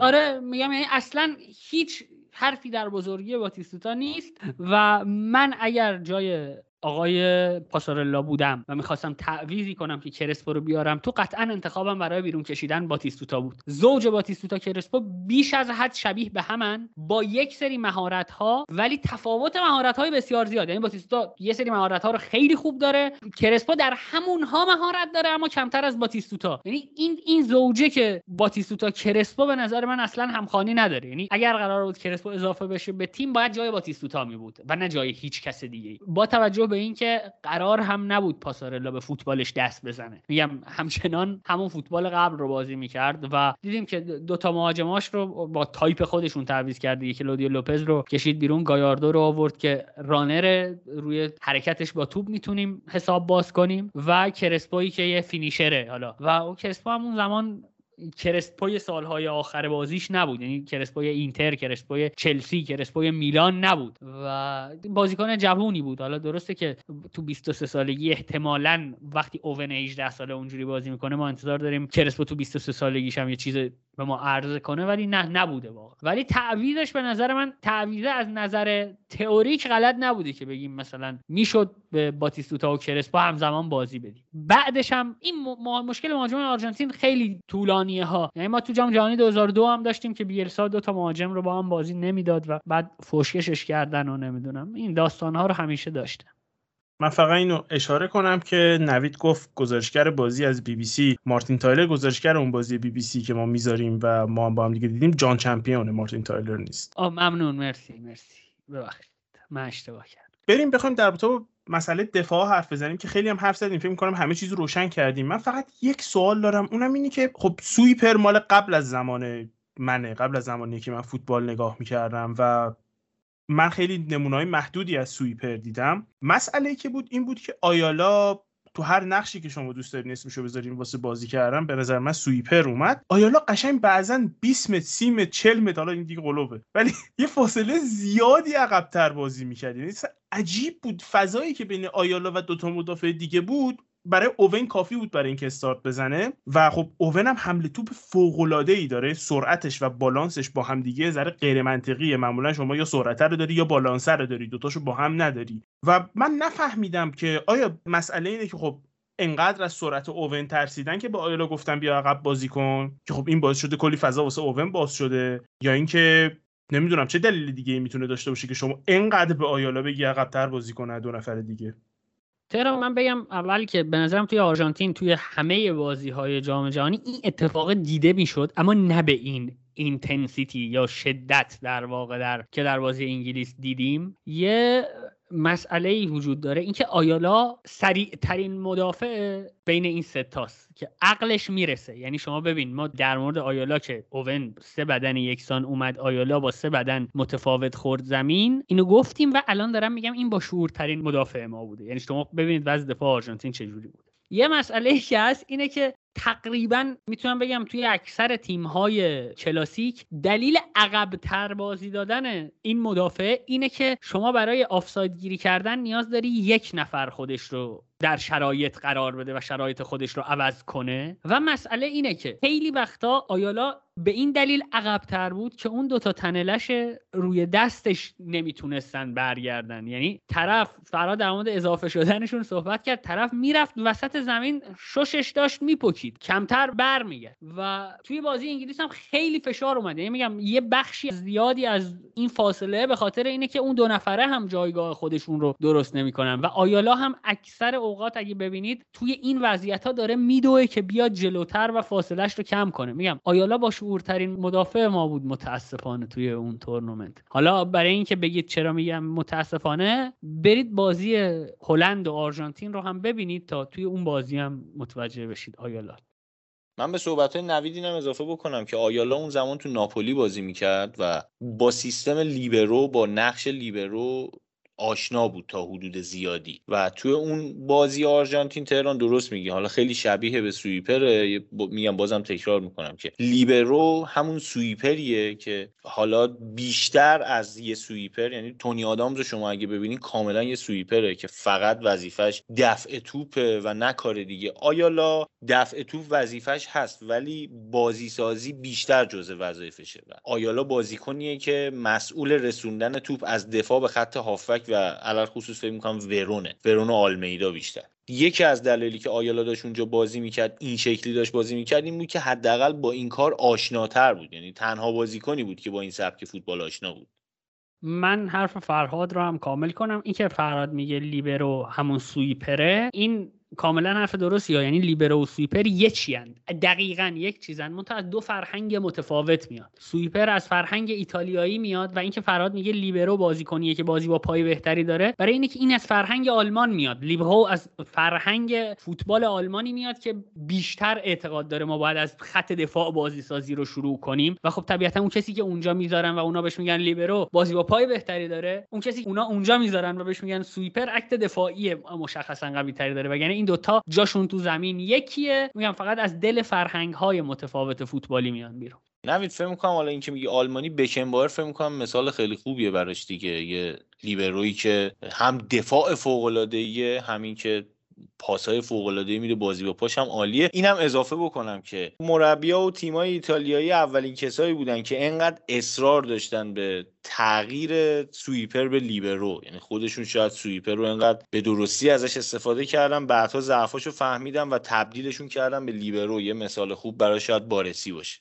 حالا من یه نکته در مورد این که فرهاد گفت که نمونه بارزش بکن باوره بگیم یکی از کردیت هایی که به رانگنیک میدن اینه که میگن شجاعت داشت که بیاد فوتبال آلمان رو که برای بکن بایر طراحی شده بود رو دگرگون کنه. یعنی فوتبال آلمان اصلا برای بکنبایر طراحی شده بوده در اون بره و چه موفقیت هایی هم به دست میاره دیگه. جام جهانی 90 رو می‌بره. دورتموند باهاش قهرمان اروپا میشه با ماتیاس سامر اگه اشتباه نکنم در همون پست. یعنی میاد و یک فوتبال رو دگرگون می‌کنه که حالا توی قسمت هایی که در مورد رانگنیک داریم حرف می‌زنیم در خب بریم سراغ گل چهارم بازی. گلی که زانتی ضربه ایستگاهی به صورت کوتاه زد. اولا که خب مشخصا کار تمرین شده است. اگه ببینین توپ میاد با پای راستش کنترل می‌کنه با پای چپش میشوته. کاملا مشخصه که تمرین شده است. مسئله دیگه ای هم که هست اینه که خب خود زانتی به یوروسپورت میگه که این برنامه رو ما حداقل چندین سال بود که داشتیم تمرین می‌کردیم و همیشه اورتگا اونی بود که توی دیوار دفاعی وای میستاد پاسو می‌گرفت و میشوتید و خب هیچ موقعی هم گل نشده بود. تا اینکه قبل از بازی سموربی آرژانتین پاسارلا به زانتی میگه که این دفعه ضربه ایستگاهی شد تو وایسا توی دیوار دفاعی حریف و پاسو تو بگیر. که خب زانتی با اولین بارش می‌زنه که گل خیلی جالبیه. یعنی برای خود حالا جلوی کسی هم این گلو می‌زنن که خودش معروفه به اینکه رو ضربه ایستگاهیاش خیلی کار می‌کنه گرن هادل. خیلی به نظر من گل جالبیه و کاری هم که زانتی می‌کنه کنترل با راست شوت با چپ واقعا کار راحتی نیست. پاسارلا قبل بازی به این زانتی میگه اون شغال هر بار ما تو بهش دادیم به فاک فنا دادین. این بار تو برو نزد اون شغال بیاد ضربه آخر. رو بزنه واقعا. و چقدر زانتی با اینکه با پای چپ زده اشغال می‌کنه. بعد اینکه از روش بلند میشن لیترالی از روش بلند میشن خیلی اشاره می‌کنه به پای چپش که میگه با این پا زدم من. خب برسیم به صحنه ای که نمی‌دونم الان ریاکشنمون چی خواهد بود قرار تو سرم دیگه بزنیم یا نه ولی بالاخره صحنه که بیشتر از هر چیزی بیشتر از تمام حرفایی که زدیم از عمل کرده شرر بگیریم تا گل زانتی و گل اوون و پنالتی که نبود در تو این صحنه بیشتر از هر چیزی حرف زده میشه و نوید الان می‌خواست یادآوری کنه که پنالتی سیمونه بود پنالتی اوون نبود. خودم بر ولی خب باشه از شما بگی اصلا. ولی بریم سراغ اخراج بکام. که اگه صحنه دیده باشین حالا یه بارم سریع بخوایم بگیم. سیمونه از پشت خطا می‌کنه روی بکام میفته روش اذیتش می‌کنه. بکام هم یه لگدی اون وسط میندازه و داور میاد زرد میده به سیمونه و اخراج می‌کنه. بکام رو که اصلا تصمیم خیلی عجیبه. یعنی من نمی‌دونم داوره خیلی داوره بدی بود و به نظر من تصمیم های عجیب غریبی گرفت تو طول بازی. چه تصمیم های فوتبالیش چه این تصمیمی که خب تصمیم یه ذره غیر فوتبالی تره چون دعوا کردن با هم دیگه. نمی‌دونم من به نظرم صحنه اخراج نمیومد شاید من اشتباه می‌کنم ولی. آخه میگی دعوا کردن دعوایی هم وجود نداشت. یعنی من فکر می‌کنم بکام موقعی که پاشو آورد بالا بزنه وسط کار پشیمون شد و قدرت ضرب پا رو گرفت. یه ذره پاشنه پاش خورد به سیمونه و اتفاق آنچنانی نیفتاد و سیمونه خیلی بزرگ نمایی به جایی کرد. یکی از بهترین بازی روانی زندگیش بود فکر می‌کنم این بازی. و خیلی برای من آرامش این داوره جای سوال داشت که چقدر داوره با یه حالت مثلا همینجوری حالا پاشه برو بیرون و انگار اونجا داشت مثلا مگس میپروند که برو عقب برو عقب برو عقب سمت من نه خیلی داوره. قیافش می‌دیدی متوجه می‌شدی که این اصلا این کاره نیست بنده خدا. و واقعا میگم بعد دیدن این بازی فهمیدم که چرا یه سری انقدر روی وار تعصب دارن. میگم اون موقع ها به چشم نیومده بود که انقدر اشتباهات داوری داشته این بازی. شاید الان چون می‌دونستیم داور این کارا رو کرده انقدر روش زوم بودیم. ولی واقعا داوری افتضاح بود. حتی چند تا آفساید اشتباه. حالا برای نویدینا که داوری عالی آقا نوید تو اینجوری میگی؟ آخه می‌دونی جالبیش چیه؟ من خودم هم حداقل بین این دوتا تیم اگر اصلا اینجوری بذار بگیم اگر که آلمان رو از جام جهانی و هر رقابتی بذاری کنار احتمالا تیم بعدی که من طرفدارشم آرژانتینه چون تیم باشگاهی که طرفدارشم 90 درصد ساختارش آرژانتینی هن. من من از خودت بدون. خب درسته در بعضی مواقع دشمنیم ولی من از خودت بدون. ولی واقعا نبود آقا اون پنالتی نبود اینم که اخراج نداشت. اونم مستقیم. یعنی خیلی تصمیم سختگیرانه ای بود. و نکته جالب که تهران قبل بازی هم داشتیم راجعش صحبت می‌کردیم این پذیرفته شدن نظر داوره که اصلا هیچ بازیکن هیچ حرفی نمی‌زد. فقط شیرر میومد مثلا دو تا کلمه کوتاه می‌گفت و می‌رفت و اصلا وا نمیستاد ادامه بده. یعنی سر صحنه اخراج اگر امروز تو این فوتبال یه همچین صحنه اخراجی اتفاق بیفته فکر می‌کنم 7 دقیقه زمان بازی گرفته شه. سر اعتراضا و نمی‌دونم بازبینی و حالا با کمک صحبت کنه حالا با اون صحبت کنه اینا. ولی چقدر راحت بکام تا قرمز دید گردش کرد رفت اونوری. حتی پنالتی که رو سیمونه اتفاق افتاد پنالتی که رو اوون اتفاق افتاد. اصلا هیچ اعتراضی ما ندیدیم. این نکته خیلی جالبی که چقدر بیشتر به خود فوتبال هم پرداخته می‌شد تا حالا به اینکه حالا داور چی کار کرده. در مورد صحنه اخراج منهای این که من طرفدار آرژانتینم خواهش می‌کنم این حرف رو از من بپذیرید که توجیه داشت اخراجه. ببینید بابت حرکت غیر ورزشی شدت عمل مهم نیست. اگر داور تشخیص داده باشه که حرکت غیر ورزشیه اخراج داره. یعنی می‌خوام اینجوری بگم که اگر داور به دلیل حرکت غیر ورزشی اخراج کرده باشه این حرکت مثل توف انداختنه. توف انداختن به صورت یکی هم مهم نیست که شما محکم توف میندازی یا آروم توف میندازی. توف بندازی به سمت کسی داور اخراجت می‌کنه. حرکت بکام هم حرکت غیر ورزشی بود. احتمالا میگم چون رو شدتش که نمی‌شد بگی که باید اخراج می‌شده. احتمالا داور پیش خودش. من اگر داور بودم در یک بازی که آرژانتین یک سمتش نبود به خاطر این حرکت کسی رو اخراج نمی‌کردم. خیلی ساده. ولی احتمالا داور پیش خودش گفته این حرکت حرکت غیر ورزشیه من می‌تونم این رو بگم. در مورد پنالتی ها هم من بازم تعجب می‌کنم که شما چرا رو پنالتی سیمونه مانور می‌دید. پنالتی سیمونه برخورد دو عضو از بدن دو بازیکن وجود داشته درش. پنالتی اوون این انگلیس این روباه پیر در به صورت تاریخی از داوری نفع برده. حالا نید بگید اون گلی که لمپارد شود زد نمی‌دونم تو یه متر پشت خط بوده. اونم طرفش یک شر دیگه ای بوده که آلمان بوده. خیلی آقا اینجا نشسته می‌تونه چیکار ولی نظر جدیم رو اگه بخوام بدونم اینه که این صحنه من فکر می‌کنم هیچ داوری نباید اخراج کنه به کامرو در این صحنه. اما داور اگر پیش خودش احساس کنه که این صحنه غیر ورزشی بوده توجیه داره برای اخراج کردنش. همین. حالا این حرفی که زدی فرهاد در رابطه با اینکه چون بازی قدیمیه بهش نگاه می‌کنیم و مثلا فکر می‌کنیم که فلان چیز بیدلیل نبود یا مثلا فلان کاری که ما الان بهش عادت کردیم چقدر اون موقع باید وجود داشته من فکر می‌کنم خیلی اتفاق بیفته تو این سری که داریم انجام میدیم تو این کار که خب چون اینطور نیستش که ما فقط قرار باشه به یه دهم برگردیم ما همطوری قرار جسته گریخته برگردیم ده هفتاد بیایم 2010 بریم دوباره 2000 همینطوری بریم و بیایم و یه چیزایی احتمالا همینطوری می‌بینیم که بابا مثلا فلان چیزی که الان تو فوتبال هست واکنش مستقیم به فلان چیزی که ما داریم الان تو این بازی میبینیمه که خیلی برای من حداقل به شخص این قضیه جالبه. من فکر می‌کنم با این که فقط در رابطه با 40 دقیقه اول با timeline حرف زدیم عملا کل بازی رو حرف زدیم و در رابطه پنالتی هم من خودم به شخص حرفی ندارم. اگر حرفی هست می‌تونیم بگیم.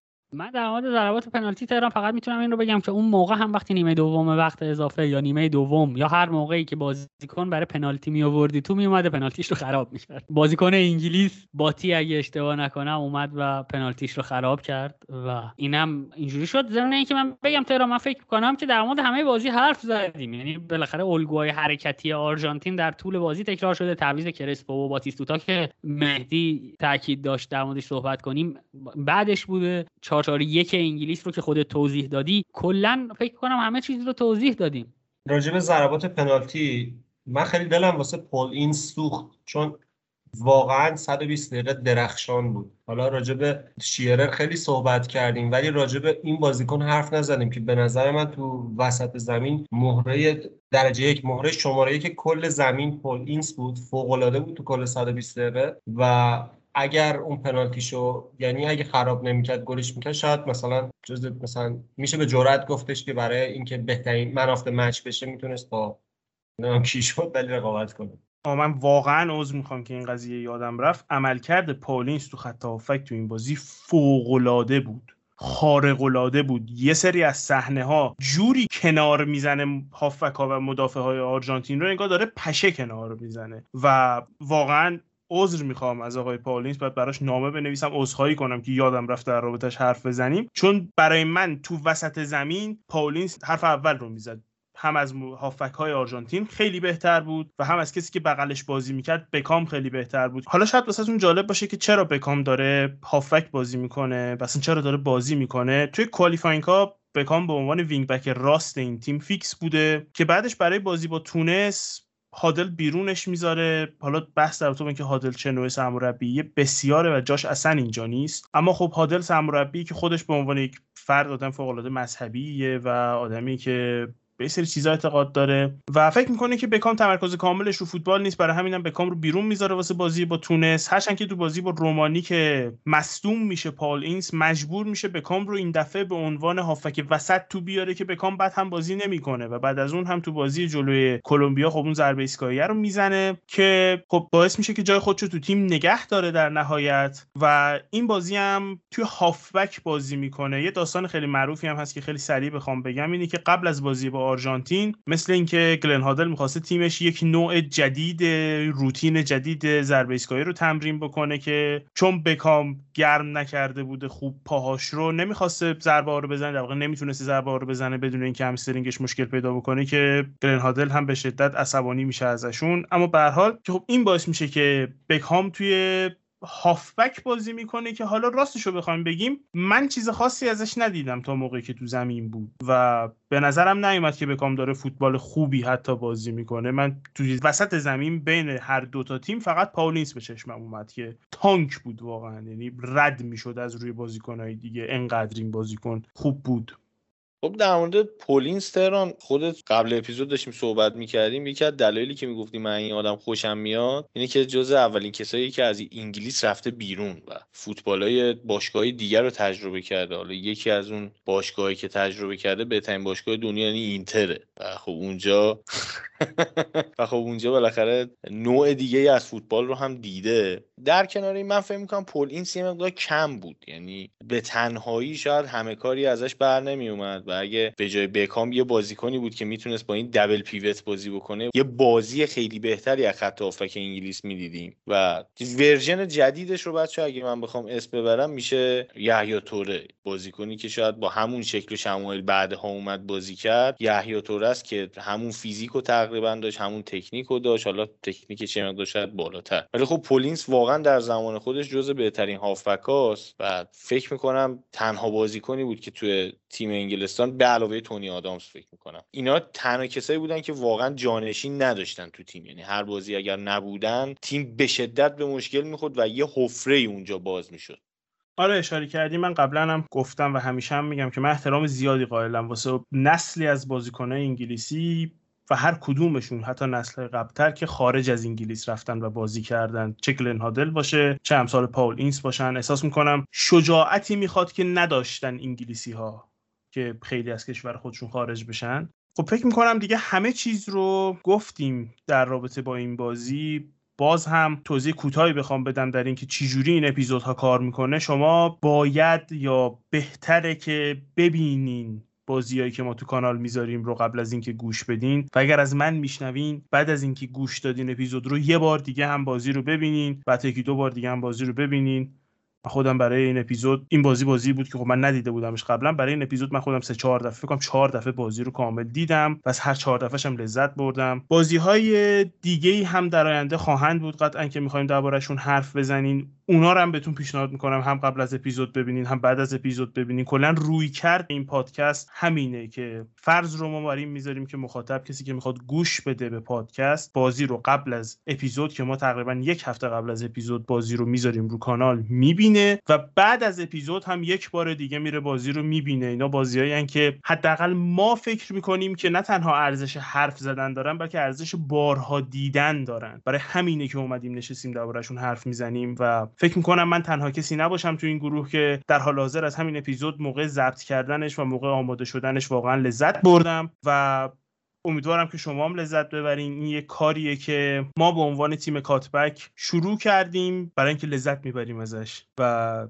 در نهایت هم امیدواریم که شما هم بتونین لذت ببریم دمت گرم تهران. من در مورد این بازی بگم که کلا دو تا بازیه که من سالی یه بار تقریبا نگاش می‌کنم یا تجربهش می‌کنم. یکیش بازی آرژانتین انگلیس یکیش سایلنتیل دو یعنی اونقدر عزیزه برای من این بازیه و اینقدر جذابه برای من. حرفای تهران کامل بود. من فقط یه نکته کوچیک بهش اضافه کنم که این تجربه اول ما در مورد بازیه که می‌خوایم با هم ببینیمش. یعنی ما فردمون که شما دیدید ما هم دیدیم. می‌خوایم با هم در مورد یک چیزی که در یک تاریخ قدیمی تری رخ داده حرف بزنیم و ساختاره هم هی خودمون چکشش می‌زنیم. یعنی هرچی پیش بریم احتمالا کاملتر میشه و یکم راه بیاید با همون. خلاصه اینجوری بگم که یکم راه بیاید با همون. بدونید که اگه بیرحمانه نقد کردید بیرحمانه جواب میشنوید. خیلی جدی و کامل میشه. خودمون خیلی داریم با این کیف می‌کنیم و فکر کنیم که ادامه خواهد داشت و بگم که این اپیزودها زحمتی که تیم داره براش می‌کشه تقریبا چندین و پنج شش برابر اپیزودهای اصلی کاتبک. یعنی ما با همین بازی رو تهران دانلود می‌کنه برای ما میفرسه نگاه می‌کنیم سرش حرف می‌زنیم و بعد میایم با تازه یه چالش عجیب غریبی به نام اینترنت ایران مواجه میشیم که برای یک اپیزود مثلا یک ساعت و نیمه ما سه ساعت چهار ساعت وقتمون گرفته میشه. هیچ منتی نیست درک کنید فقط. خیلی مخلصیم.